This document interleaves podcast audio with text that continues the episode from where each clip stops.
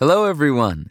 In a couple weeks, we'll begin our Dungeons and Dragons pairing with the book Three Hearts and Three Lions by Poul Anderson.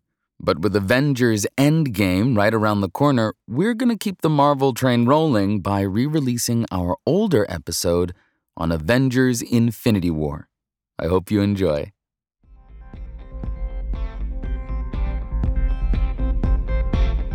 Hello, I'm Kyle Willoughby. Joining me is Claire White. Hi. And this is Dragons, Sexy Robots, and Adventures, a Nerd Manual. Together again. Together again, Claire. I feel like it's been months Kind of since we have we've done one together. Anyway, we are here to discuss new nerd creations, how they were made, and explore the roots of the characters and the stories. And today we're talking about a little something called Avengers Infinity War. Mhm, If you've heard of it. if you've heard of it. So, Claire, give us a brief explanation of Avengers Infinity War. So, Avengers Infinity War is the 19th movie in the Marvel shared universe. And a lot has happened in the other movies, so I'm not even going to get into the backstories, just the basic plot. Thanos is a very bad alien who looks like a very jacked blue human, and he is trying to find all the Infinity Stones to put in his fancy glove called the Infinity Gauntlet. It's a very nice glove. It's a very nice glove. Gold, very swanky. A little ostentatious, though. Yeah, that's a little, you know, gauche for me.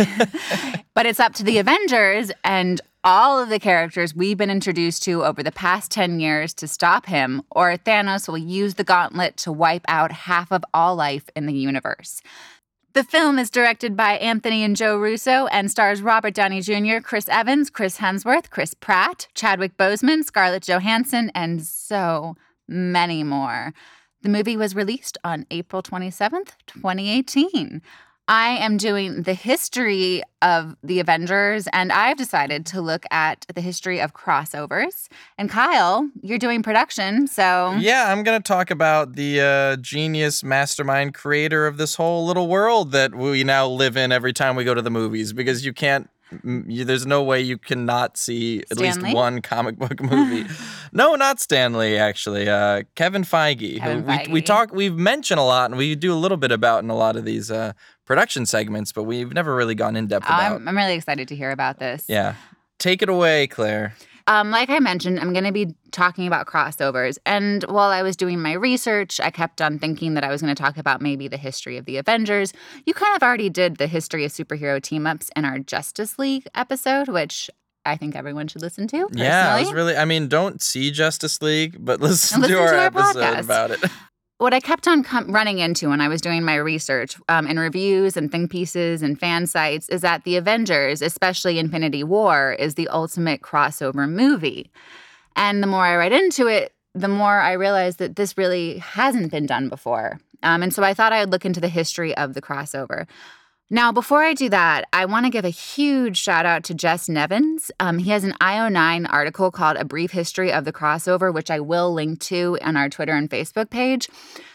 When I was looking up research papers, because nowadays, like grad students can just put their research papers online, Yeah. they were citing this IO9 article as their reference. Like every Really? research paper goes back to this IO9 article. Every research on that I saw. crossovers. Yes. there's a lot of papers on crossovers. There's a out there? handful. Wow. Uh, listen, I was digging deep in the internet because I was like, there has to be another source. Yeah. There's really not. and they're all sourced from Jess Nevin. Nevins, yes. Um, but first, before I get into more of Jess Nevins' research, let's define what a crossover is. It is when characters or concepts from two separate tales meet. Now, Jess Nevin says that there are eight types of crossovers, and I'm going to go through them all. There is the fusion of myths. I'm going to try and find examples for these as well. So I was thinking monster crossover movies like Dracula versus Frankenstein. Well, what about something like Jason and the Argonauts, where Hercules was one of the Argonauts? Yeah. That, That's kind of we're going to get into that in a Oh, second. cool, cool. Yeah, good job, Kyle. Yeah, Um, another type of crossover is when one author's characters are brought together by another author. I think of a lot of this as fan fiction. Yeah, Also, Fifty Shades of Grey could Oh, be an example yeah, of this, that's where true, that was actually Twilight characters that she she brought yeah, together. What about um uh the League of Extraordinary Gentlemen by Alan Moore? Yes, he's that's you know definitely uh, Yeah, yeah. that Took- when took a bunch of characters, written by other people Yeah. are brought together by another. Crossovers within one fictional universe. So Brandon Sanderson's Cosmere, where he writes all these different books, but they're all actually in the same universe. Star Wars also. Yeah, definitely. All takes place in the same universe. Lord of the Rings. Yes. Obviously. Right, with the Silmarillion. Characters from different creators are brought together by another creator. Alien versus Predator. Alien versus Predator. Hey, don't knock those movies. They're I haven't seen them. pretty bad. Good. They're good. Bangsian Fantasy, which follows famous literary or historical characters in the afterlife. So mm, the first thing I thought of was Dante's Inferno. Oh wow, that's I'd never heard of that, but that that is very cool. Dante's Inferno did have some crossover Yeah. of like famous people from all over the place, just in in hell. Yeah. Real people as fictional characters. Uh, Space Jam. Space Jam. Uh, well, more than this, like westerns, especially where real people became myths. So, like Billy yeah, the Kid Billy the Kid. became yeah. a myth in his own right. Characters from different creators are brought together to make a team. The Avengers, the Justice League, where a fictional world contains characters from many different authors. Who framed Roger Rabbit? Who framed Roger Rabbit or uh, Ready Player One, I guess. Yeah, definitely. Ready Player One is, is an example of that. So those are all the, according to Jess Nevins, and there might be more. And of course, there's always subgenres within subgenres, but those are The like broad. the eight broad strokes of a crossover. okay. So I'm going to go through the brief history of crossover. I definitely have left some things out. These are the things that I found most exciting. Yeah. So arguably, the first crossover is uh, a myth that you just mentioned. Jason and the mentioned. Argonauts. Yeah. yeah. In the myth, Jason sails to Colchis to search for the Golden Fleece and assembles some of the most famous Greek heroes, a Greek superhero team of Yeah, their it, own. it was. They're like the Greek Avengers. Yeah. One of them being Hercules, son of Zeus, completed the 12 labors and got a Disney movie with he some got his great very own Disney tunes. movie. Hylas, a young man Hercules loved, who was so beautiful he was whisked away by nymphs. Classic Hylas. Classic Hylas. Castor and Polydeuces, famous twins who were brothers of Helen of Troy. And they all came together and To get that fleece. get the fleece. It'll make their ship fly. In the Middle Ages, let's move forward a little bit. French poet Chrétien de Troyes combined King Arthur stories with various legends of the Holy Grail. And he was the one who brought the character Lancelot into the King Arthur tale. Now, Lancelot was a character that he'd already written about. Chrétien de Troyes brought him into a story where he rescues Guinevere after she'd been abducted. Now, later, Oh. Guinevere falls in love with Lancelot, but that was other authors taking liberties with the King Arthur tale. But he first brought Lancelot in. I was not going to be surprised if it was a French poet who decided to throw in a little love triangle. I, I think a- that was the French just later on. Yeah, They yeah. got worse. Yeah.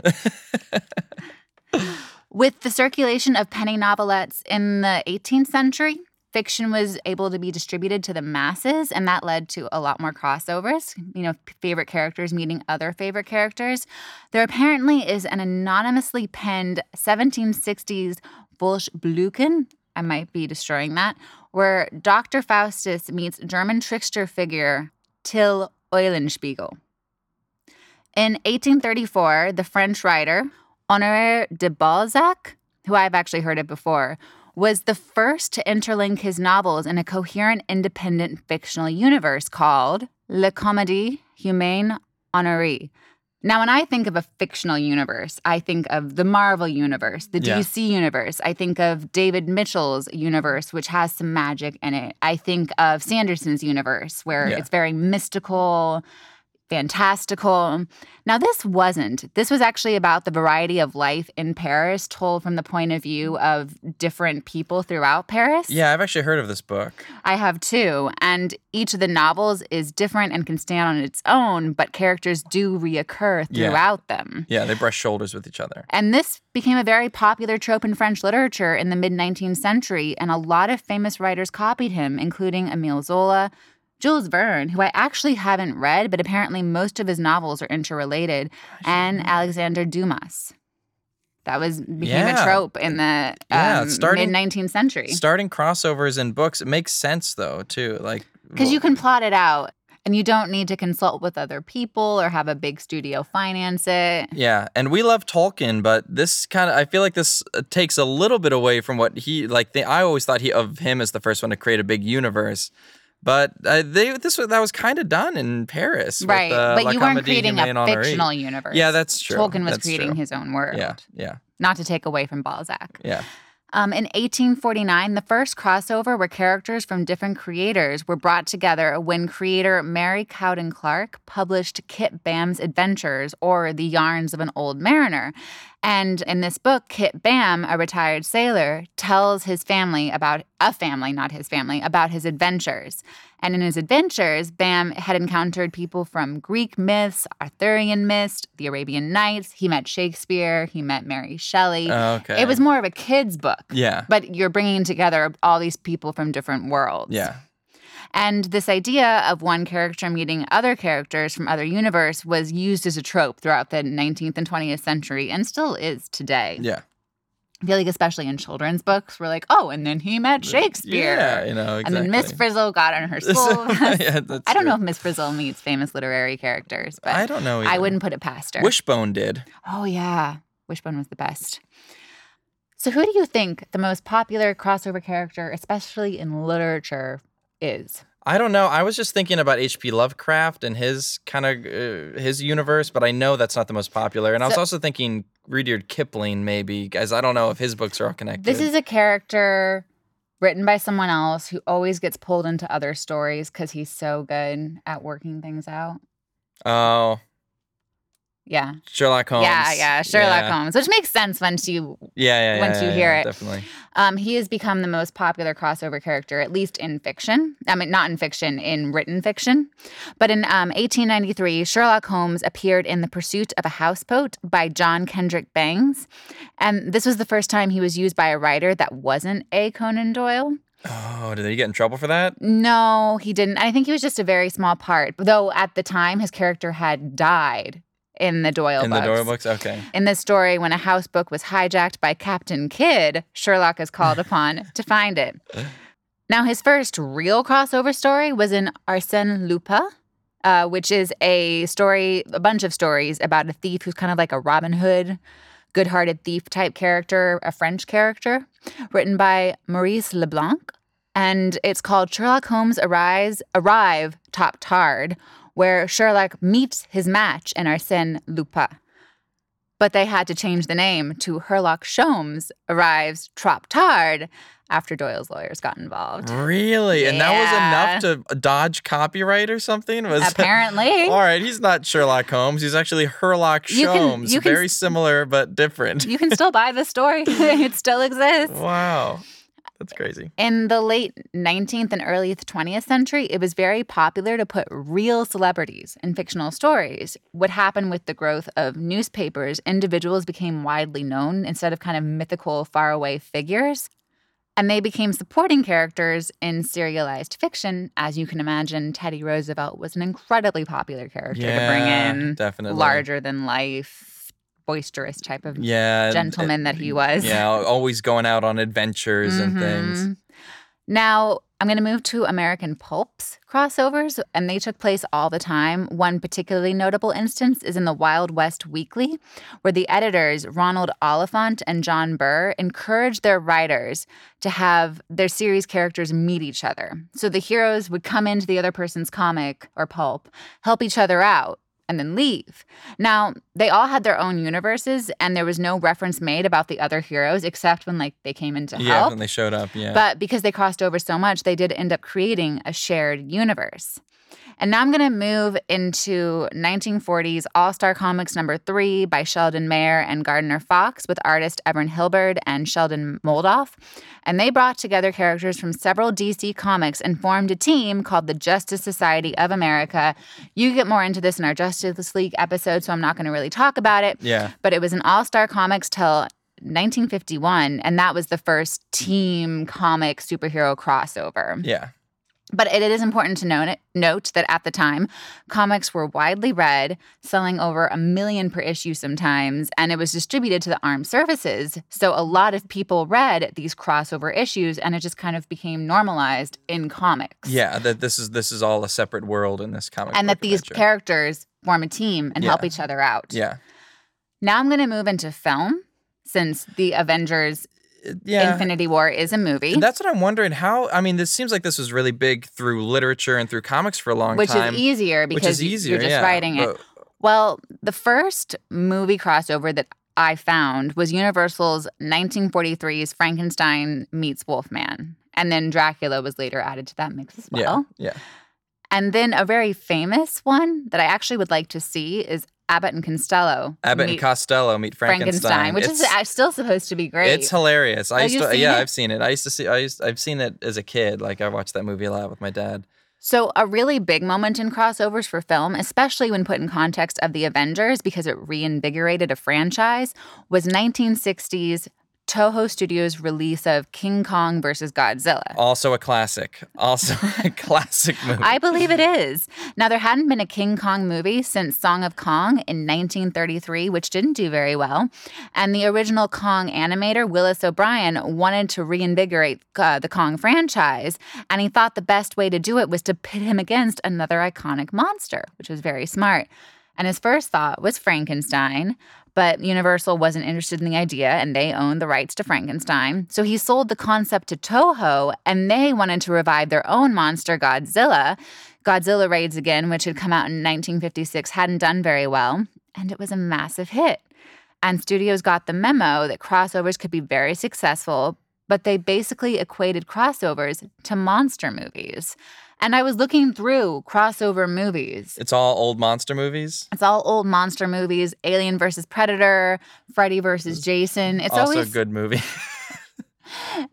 Kyle loves crossovers. That's what we I, learned. that's what I. That's what I. I guess that's what Um, it is. There are there are some notable exceptions. Uh, most notably, Who Framed Roger Rabbit, which mixes Disney and Warner Brothers characters, and also in TV there's crossovers. But I think that is even easier. Like ER doctors will do an episode on Friends. Yeah, Or The yeah. Simpsons will just draw people in all Yeah, the time. yeah. But as far as movies go, there were very few non horror crossovers until The Avengers, which was the first to create a shared universe with the express purpose of making crossover movies. And they proved that if you do it well, the hype will grow, fans will see it, and you will make more and more money. And DC proved this further. That even if you make bad movies, Movies, people will see, see it, it and and you will make money. Yeah, and it'll still make money. it's true. I want to conclude with while I was going through all of this, and especially the amount of crossovers in literature throughout time, thinking about why is a crossover so popular? Like, what do we like about it? And what I came to is that I think a crossover is ultimately fan fiction and really fast. Fan fiction is when someone takes either a story or a character or both of a certain piece of work, whether it be novel, TV show, movie, etc., and creates their own story based on it. Yeah. And I think at the end of the day, Marvel is actually writing fan fiction for Marvel fans because they're taking all these characters that you love actually bringing them together for you. So you don't have to write it yourself. You don't have to imagine it. You can see it. Yeah. And that is what ultimately makes a crossover so popular. Even Jason um, and the Golden Fleece, Yeah. you're bringing all these amazing, Hercules badass here? heroes together. And what would happen Yeah. if they all came together? Yeah, that's that's true. That's so cool, Claire. And I, I don't know. I agree. I agree. So, and I think that's why Avengers partly is so popular. I mean, they're well done, but also like this is for you, and Yeah. we know that you will love this. All your favorite characters are coming together, and they're gonna punch someone in the face, and you're like, yeah. yeah. It also helps make you the world seem more believable. It gives the world depth, and the more depth this this fake world has, the more real it can start to well, see in your own head. if it's done well. if it's done well, if it's done well, this is true. This is true. well, I want to hear about the man who made it happen, Kyle. Yeah, and you know what? I think these these two, your segment and my segment are segment are going to tie together uh, pretty well, actually. Uh, so I'm going to talk we're about. so good. We're so good, not planned, guys. None of this is ever planned. we never. coordinate. we never coordinate anything. Uh, so I want to talk a bit about the mastermind. We we talk a lot about, or we have talked His about a lot of segment is movies. titled "The mastermind. My Mastermind." first part of my, and it's it's about me. no, it's uh, just You're kidding. Kevin Feige. I'm Kevin Feige. No, I'm not, and I'm not a mastermind. Um, Yet. yet. But we've talked about a lot of Marvel movies and properties on our show, and anytime we talk about the production on on another superhero film, we normally talk about the director and his or her influences and ideas, or the behind the scenes drama with visionary directors versus money grubbing studios. A lot of time, I feel like that's a theme. Um, but I'm pretty sure that in every Marvel film production segment, we've at least mentioned the name Kevin Feige. Uh, and I thought, you know, that since Avengers Infinity War is this massive culmination of all these movies, it's the perfect ground to talk about uh, the visionary artist who kind of brought this all together, and that's Kevin Feige. You know, if you want more info on the directors Anthony and Joe Russo, we we talk about them in our Civil War episode. Yeah, I think the first episode we ever That's recorded. our very first episode we Yeah. ever recorded. Yeah. So who is Kevin Feige? Feige is the head of Marvel Studios, and in a lot of ways is the real visionary creator of this film and what all these Marvel films have done together in building this huge, crazy, shared fanfic universe almost. Um, and he doesn't give that many interviews and he doesn't talk about himself too much. So I did some digging to track where Feige came from um, and to talk a little bit about his path to the head of the most powerful movie studio in existence right now. Because it is. Marvel Studios is the most powerful movie studio out there. And I have a little quote here from Scarlett Johansson, and, and she says, At the heart of Kevin is a real ellipses fanboy. um, and this is from a Vanity Fair cover story by Joanna Robinson, published November 27th, 2017.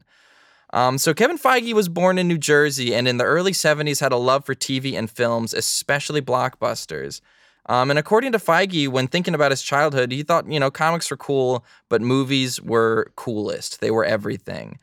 Um, and he cites the usual suspects that for movies that he loves. And I, there's a theme here too with these movies: the original Star Wars trilogy, the original Indiana Jones trilogy, the Back to the Future trilogy, Classic. the Superman movies, and a deep love of Star Trek. And actually, his future boss at Marvel Studios would often affectionately refer to him as the Trekkie.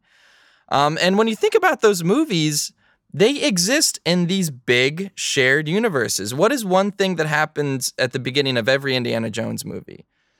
he goes on an adventure. Every Indiana Jones movie starts with him completing an adventure that we don't see. That's right. And then the movie takes place and you know you follow this new adventure which the, which the movie focuses on. So it, it gives this implication of this larger world out there.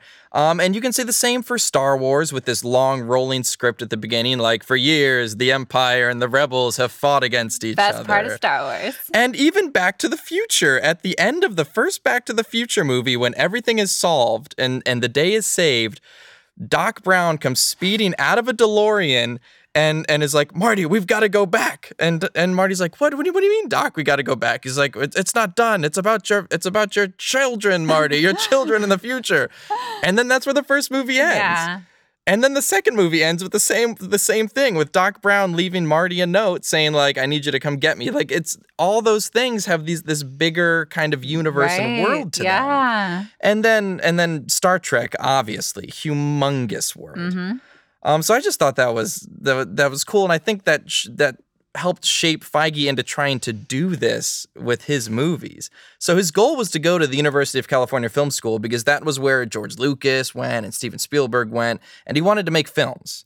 And he apparently applied to film school there six times before finally getting accepted into the program. And it was at USC that he landed an internship that would set him on the tracks to where we are now, which is a world swimming in his successful superhero movies. Feige scored an internship with Richard Donner, who was the director of the Superman movies, the first two uh, Yeah. Christopher Reeve Superman movies.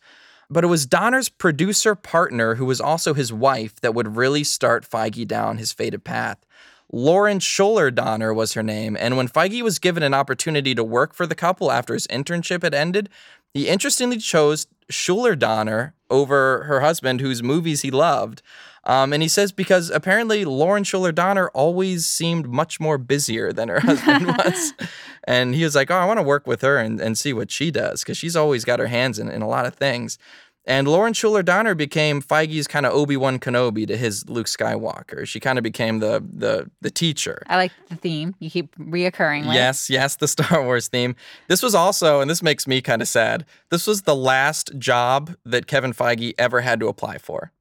Was, Yeah. was to work for Lauren Shuler Donner in like 1986. Yeah, but that that just kind of sounds like any kind of industry. Yeah, once you get in. Once you get in, you just someone's like, "Oh, my buddy, yeah, yeah, da-da-da-da." yeah, yeah. We put Kevin in there. yeah, yeah.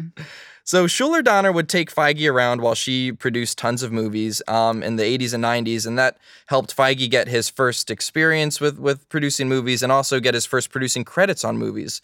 Uh, he has a producer credit on You've Got Mail, which I think is one of the first things he did with Lauren Shuler Donner uh, when he started working for her. Um, and maybe more pertinent to this topic, he has a producer credit on X Men, the very first X Men film. So Shuler Donner was So a he's been there since the beginning. He's been there since the beginning, yeah. And Shuler Donner was one of the big driving forces behind X Men being made. And Feige was there to watch the whole process. So Feige apparently hung out in the stylist tent on the X Men set one night of shooting, insisting that the stylist make Hugh Jackman's Wolverine hair bigger and pointier and bigger and pointier. And when the stylist w- would get concerned, like, hey, this, I mean, this is going to look kind of dumb, he would point out that, like, I mean, it might look dumb, but this is Wolverine. He's got to have big pointy hair. And it was on the set of X Men that Feige met Avi Arad, who was at that time, this is 1999, uh, was the head of Marvel Studios. And Arad liked Kevin Feige so much he hired Feige right there to help him manage the flock of Marvel character rights and to come into the newly kind of forming Marvel movie making wing. And this was in the early 2000s. Marvel didn't have the cinematic rights to most of their characters, having sold them off in the 90s to help stave off bankruptcy, which hit them anyway in 1998. And you know, it, it, it only kind of for, it stalled it, but it We've didn't talked stop about this it. before, Yeah, we've talked about it before. And Arad hired Feige in the early 2000s to go around to the sets of, of Marvel films. I don't think this was his only job, but this was one of his jobs. But to go around to the sets of these early 2000s superhero movies, films that were in development, and to try to help push those films to be more true to the Marvel characters. So even though Marvel didn't technically have the rights to these these characters, they still got to send a representative to the film set to like maybe like, oh hey, Maybe be listened to. yeah, to maybe be listened to. And Feige apparently watched in amazement on the set of Sam Raimi's Spider Man films as he saw what could happen when a character was in the hands of someone who really loved it, and money and leeway were given to that, that director. And he also apparently watched in horror on the sets of a lot of other early 2000s superhero films. Fantastic Four. The Fantastic Four, maybe Daredevil, Oh, maybe yeah. one of them, where these characters were not given respect. Directors maybe didn't care about the character, or they weren't given leeway to really care about the character. And all of this experience would really help shape him for what was to come. Now, in 2006, the rights to some fairly popular Marvel characters reverted back to Marvel Studios. Those characters were Thor, Nick Fury, Black Widow, Hawkeye, Captain America, Ant Man, Black Panther, and Iron Man. So the Avengers. So the Avengers, a lot of the people who you, you will all will, will see in the first phase, quote unquote, of the of the Marvel movie, you know, flood. So Marvel decided in 2006 now was time to try and produce and make their own movies. So before they had sold their characters to studios and, and those studios were making the movies and maybe they had a little bit of input, but really they didn't. Now they wanted to be the ones to make the movie and produce it themselves and make all the decisions. Uh, but because they were recently bankrupt, they had a really hard time getting funding to get this done. Eventually, they were able to secure a loan with Merrill Lynch, but only through offering up as collateral the rights to all those characters that they just got oh, back. Oh wow. Which means if they're if the first movie flopped, then they would they would lose other character rights and they'd probably go right back into bankruptcy. Oh my God, no stakes whatsoever. And Avi Arad, the guy who hired Kevin Feige and who was head of, of Marvel Studios, was like, well, guys, we can't do this. We just got out of bankruptcy. But he was overruled and he quit because of that. And they put his second in command in charge, who at that time was Kevin Feige. So he was put in as the head of Marvel Studios. And I want to make the uh, a little definition here. Marvel Studios is different than Marvel the company. Marvel Studios were the people making the movies. Marvel the company is above Marvel Studios. So Marvel Studios is a branch of, of Marvel. Marvel. Okay. Yeah. So Feige came in as as head, and and he decided, look, the first movie we're gonna do is gonna be Iron Man, and that was two, 2008's Iron Man, uh, which we all know enjoyed a lot of major financial and critical success. And it was after most of the filming for Iron Man had been completed that Feige thought about throwing out a little scene in line for fans, just to see what kind of response there would be, just to see if like people could be excited for this. Feige had long wanted to try and bring a version of the Marvel Comics universe to screen where, you know, in his eyes, superheroes never existed in a, in a vacuum. Mm-hmm. You know, Spider Man is never the only superhero in Right. the world, but in the eh, movies, if he read, was. If you read the comics, he's always interacting with Yeah, the other characters. exactly. Because that's how you sell more comics. Just cross Exactly. them over. and he's swinging through the streets as the Hulk punches through a car like below Yeah. him or something. You know, there there were never super these superheroes were never in a vacuum. So with that thought, Feige hired Samuel L. Jackson to shoot a little post-credit Easter egg scene just to see if people would, rec- you know, what reception there'd be for it. Um, and that, as we know, was the very first Marvel Easter egg scene, which fans went bananas over. I remember be, I remember sitting in a theater when I first saw Iron Man and, and that scene ended and this guy just stood up and yelled, Yes! and punched his fist into the air. what was the scene again? It was Sam it was Iron Man, it was post credits, it's Iron Man coming back to his home and coming inside and you see a, a man with an eye patch sitting on his couch saying like Mr. Stark, hello, and and it's Samuel Jackson and and he's like, Who are you? And he's like my name's Nick Fury, and I'm here to talk to you about the Avengers Initiative. Except he said it like Samuel Jackson said it, so it sounded cool. and uh, and he said something about how you think you're the only one with superpowers out here or out in the world right, Right. now. Oh you know, giving that implication of the bigger world. I got chills just hearing that. But I imagine if you've just seen your character done as well as they did that first Yeah, Iron with Man, Iron Man. and then Nick Fury shows up, and you're like, oh my god. Yeah, oh, and he's talking about the Avengers Initiative and that there's more people out there. And yeah, I, I, I always, I will always remember that moment in the theater. It's like one of those pivotal moments for me as a kid watching Iron Man. And because there was such an insane response to that, Feige's like, okay, I think I could do an Avengers movie. I think we could get this. So uh, obviously, we all know a bunch more. A Thor movie came out, a Captain America movie came out, a Hulk movie came out, and it led up to the first Avengers film, which was in 2012. And it was after the Avengers premiere in 2012 that Feige met with what was called, referred to in this article, this uh, Vanity Fair article, the Avengers Extended Family. I'm not sure exactly who that is. Feige met with them and said that he wants to take it to the next level with the Marvel movies, that he wants to truly bring the Marvel universe to film. And Feige is the one who's responsible for plotting and arranging and keeping the MCU con- consistent. And I had always thought Joss Whedon was the one who kind of wrote wrote the mm-hmm. story. Joss Whedon got a lot of credit when the Avengers came out. Yeah, he did because he directed that movie and, and he wrote it, but it was all based on Feige's blueprint of where the story of the MCU needed to go. Oh. Yeah. Like that was actually that well, was that's Feige the thing with Marvel and why they clash with directors because they always have this character needs to be here Yeah. by the end of the movie. this needs to be the story that we make, and you can make it any way you want, eh, but these things have to happen, and that is Feige, and that's why it, I, I'm sure I've heard it's hard to work for him, but it's because he has this grand vision, overarching plan, and, well, we're s- it's, we see it is, now. It's working. Yeah, exactly. So as Marvel moved through phase one, culminating with a very well received and over a billion dollar grossing Avengers film, um, and into phase two, which was the movies that all came after Avengers, there started to be some drama rocking the boat at Marvel Studios. So Marvel had been acquired by Disney in 2009. Disney largely left the studio to its own devices. It was Ike Perlmutter who was starting to clash with Kevin Feige. So, who is Ike Perlmutter? Ike Perlmutter was the longtime CEO of Marvel, the company Marvel, of which Marvel Studios was a branch. hmm Perlmutter had been a CEO of Marvel since 1998 when he agreed to merge Marvel with his toy company to help Marvel get out of bankruptcy. Perlmutter was apparently behind the decision to scale back production of Black Widow themed merchandise in 2015 because he believed girl superhero products wouldn't sell.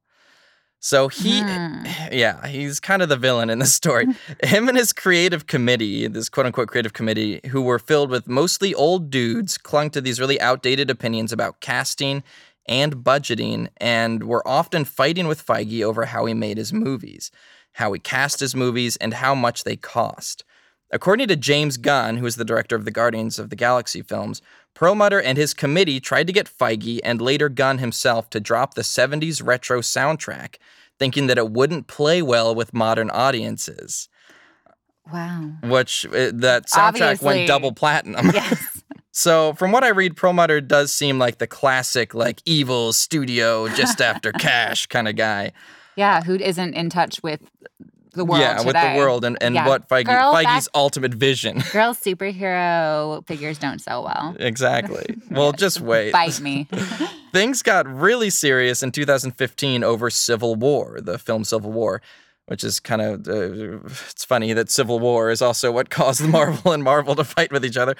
But uh, the Russo brothers, who were the writers and directors of Civil War, kept adding and writing and making the movie bigger with the addition of more Avengers characters. The budget started to climb. And when Perlmutter learned of this, he was pissed and he ordered that Iron Man and Black Panther and a bunch of these characters get written out of the script. Feige trusted the Russos and loved what they were doing with the movie. And uh, Feige also thought that the splitting of the Avengers, which happened in, in the Civil War movie, was essential for the MCU and where Feige wanted it to grow towards. Um, so Feige fought back against Perlmutter, and things got so heated that Feige threatened to quit over the disagreement, stating that he had made Marvel billions of dollars over the last eight years with his movies, and that to leave him alone and let him make them and give him the money to do this. And eventually, Feige went to the Disney CEO who owned Marvel, Bob Iger, um, and was like, Look, you got to help me out. You know what I'm doing here, and I've made you guys a lot of money. Would you side with me? And Bob Iger was like, Yes. So Iger decided. He's like, how many billions have you made Have me? you made me? exactly. okay, sure. How many more billions are, are in, the, in the At works in the stake if future? you leave? Yeah. Gosh. So Bob Iger decided to split Marvel Studios from Marvel. So Marvel Studios is a Oh, separate company than that. Marvel now. Yeah. So that Feige was no longer under Perlmutter's chain of command. Feige would now report directly to Disney chairman Alan Horn with Mm-hmm. any problems. And it was after this split that real production on Black Panther and Miss Marvel really commenced. So Black Panther and Captain Marvel were announced by Feige back in 2014, and it was implied that the reason those films took so long to really get out of produ- or out of pre-production and into production was because Perlmutter didn't think that superheroes starring women or people of color would make any money. Wow. I wonder what he thinks now. I wonder af- after Black Panther what A- it and is Wonder- still doing and Wonder and Woman. Wonder, and Wonder Woman. Yeah, he's uh, he seems he's a villain. so with the release of the third Avengers movie, Marvel has done an incredible feat. They've brought to life an entire universe of characters that feel real and exist in a world that at times doesn't feel too much different from our own. And the Marvel machine is a massive ship, and it seems like the only person in the world who could really steer it is steering it. Or, in the words of Joe Russo, one of the directors of the most recent Avengers and uh, two Captain America movies, when asked about why so many other studios have failed at launching cinematic universes, he says, It's simple, they don't have a Kevin.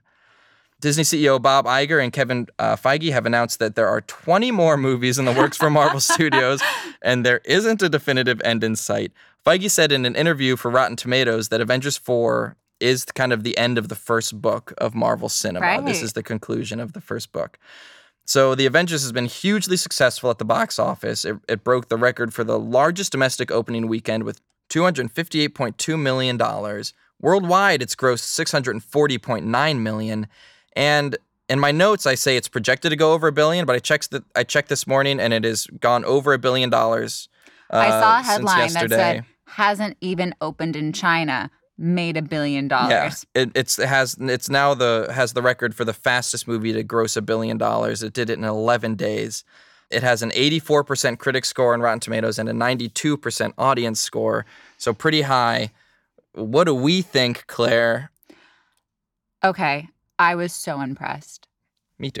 I'm I don't it's not my favorite MCU movie, but I walked out or not my favorite superhero movie either. Yeah. But it's this thing where I went in to see it and I thought that they would do a good job because I'd seen Civil War and I trusted them. Yeah. Even though I didn't like Age of Ultron and I was impressed with Civil War that they were able to pull out of Age of Ultron. But just watching it and that they were able to bring together all of these different stories that are not connected until now. Yeah.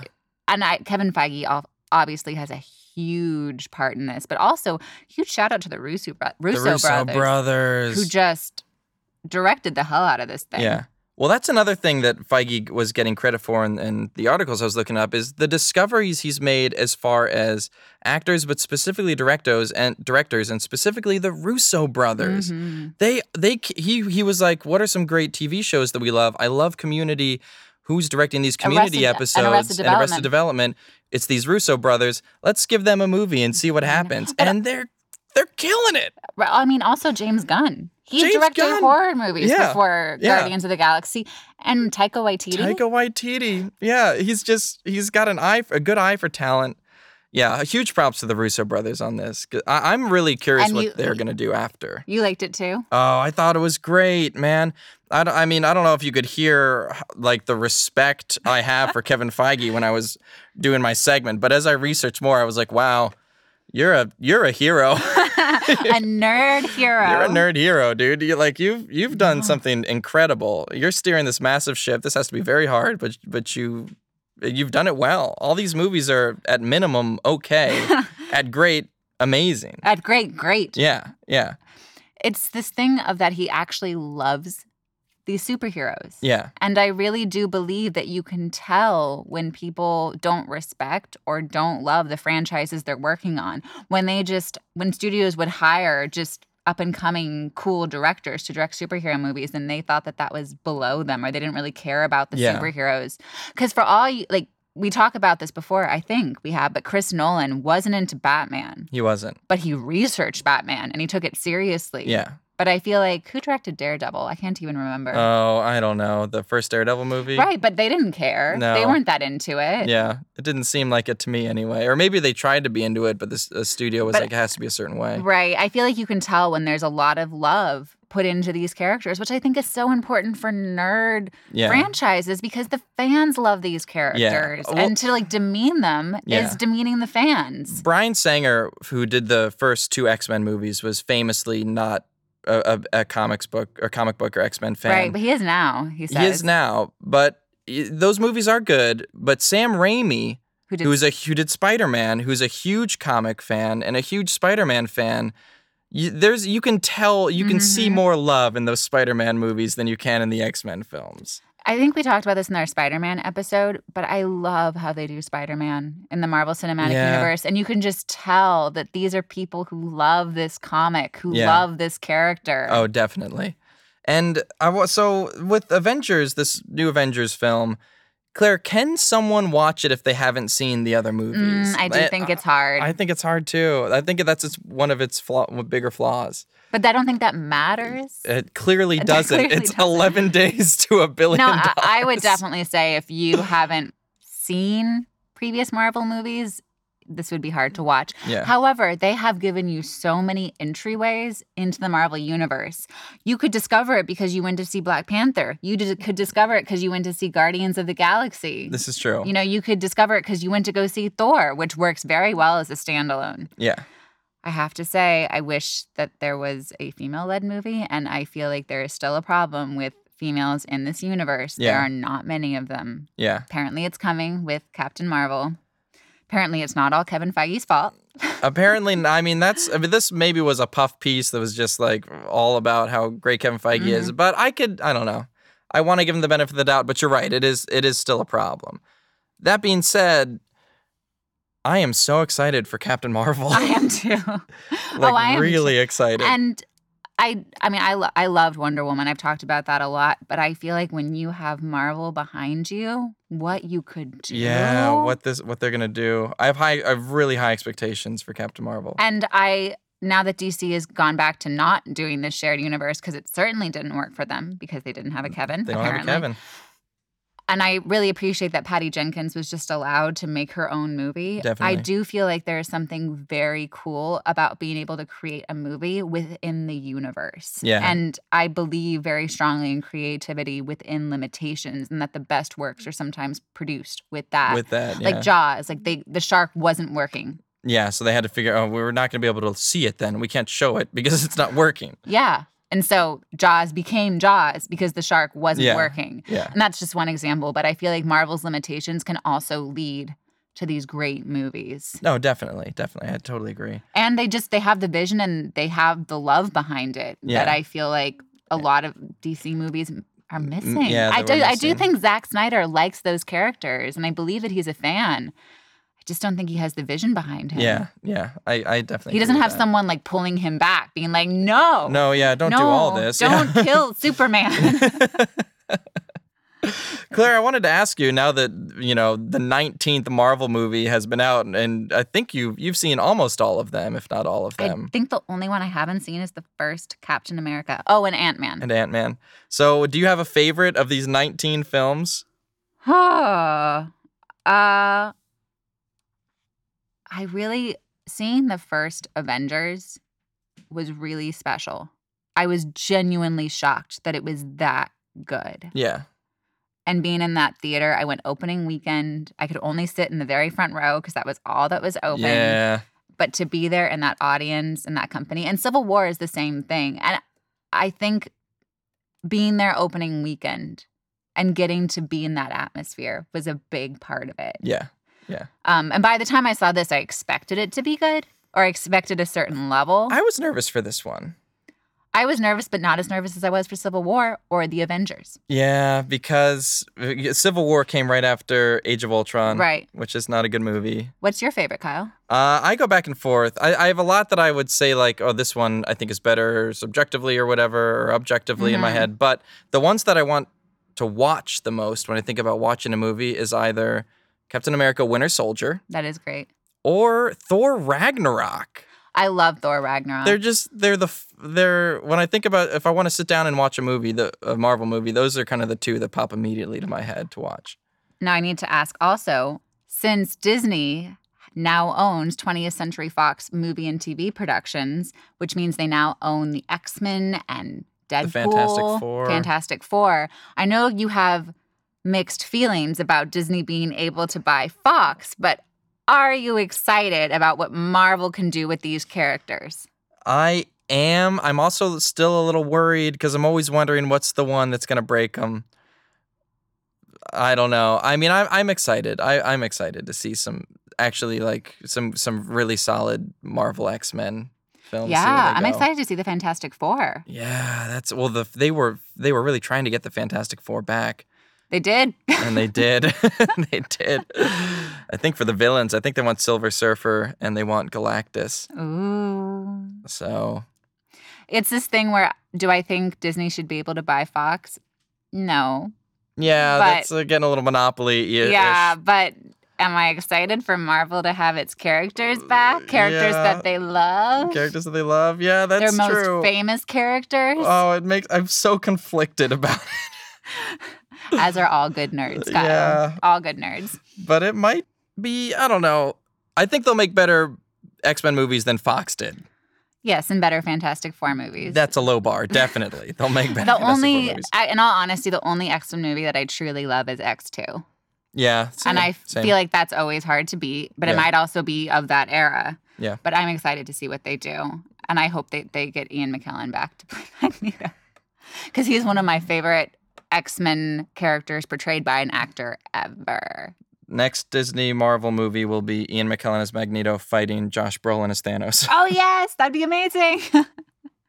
so we recommend this movie. We do. If you're a, a Marvel fan, you've probably already seen it. But if for whatever reason you're you haven't seen it If yet, you've if been you're on, on the fence, about the great reviews and the amount of money that it's making, just bite, bite your give tongue. them go your money. it. Go pee. Swipe your movie pass. Go pee right before the movie starts. After the after the uh after the what you call it's the previews and Yeah. before the movie.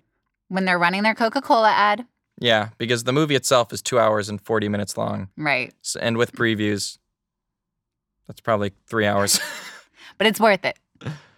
And if you ha- if you aren't into superhero movies and you haven't seen any other Marvel movies, start somewhere else and warm your way into it. Thank you all so much for listening. Once again, I'm Kyle Willoughby, And I'm Claire White. and we are Dragons, Sexy Robots, and Adventures in Nerd Manual. Feel free to contact us on our website at dsrapodcast.com, and we would love it if you could give us a rate or review on iTunes. You can find the show on Twitter at DSRA Podcast. I can be found on Twitter at Klex303. That's K L E X 303. I can be found at Along with Claire, that's C L A I R E. And you can find our producer James at James Fouhey Jr. That's James Fouhey, F O U H E Y J R. You can learn more about Avengers Infinity War and Kevin Feige and, And- crossovers Mm-hmm. on our Facebook page, where we will be posting some of our show notes. Our producer, who is also a giant purple potentially very, very evil man. It's James Fouhey. I think he, I think he is weirdly into the cull the herd mentality that oh, Thanos totally. has. Yeah. Our logo was done by Patty Hyland, who might come back to watching Marvel movies with Captain Marvel. Mm-hmm. I know she took a break for a while, but maybe Captain Marvel will bring her back. And our theme was composed by Pete Rowan, who's just a sucker for men in tights. That's, but who isn't, honestly? Once again, this is Dragons, Sexy Robots, and Adventures in Nerd Manual. Thanks for listening, and we will see you next week, actually, when we air a special bonus episode. We actually have a, a nice a nice episode where we interview the casting and creators of Marsfall, which is a sci-fi drama podcast. So look out for that. Claire and I felt so bad that her and I haven't gotten to do an episode together in so long. We thought we'd give the listeners an extra episode of us, plus Marsfall. and there, there's some wonderful people, so give it a listen.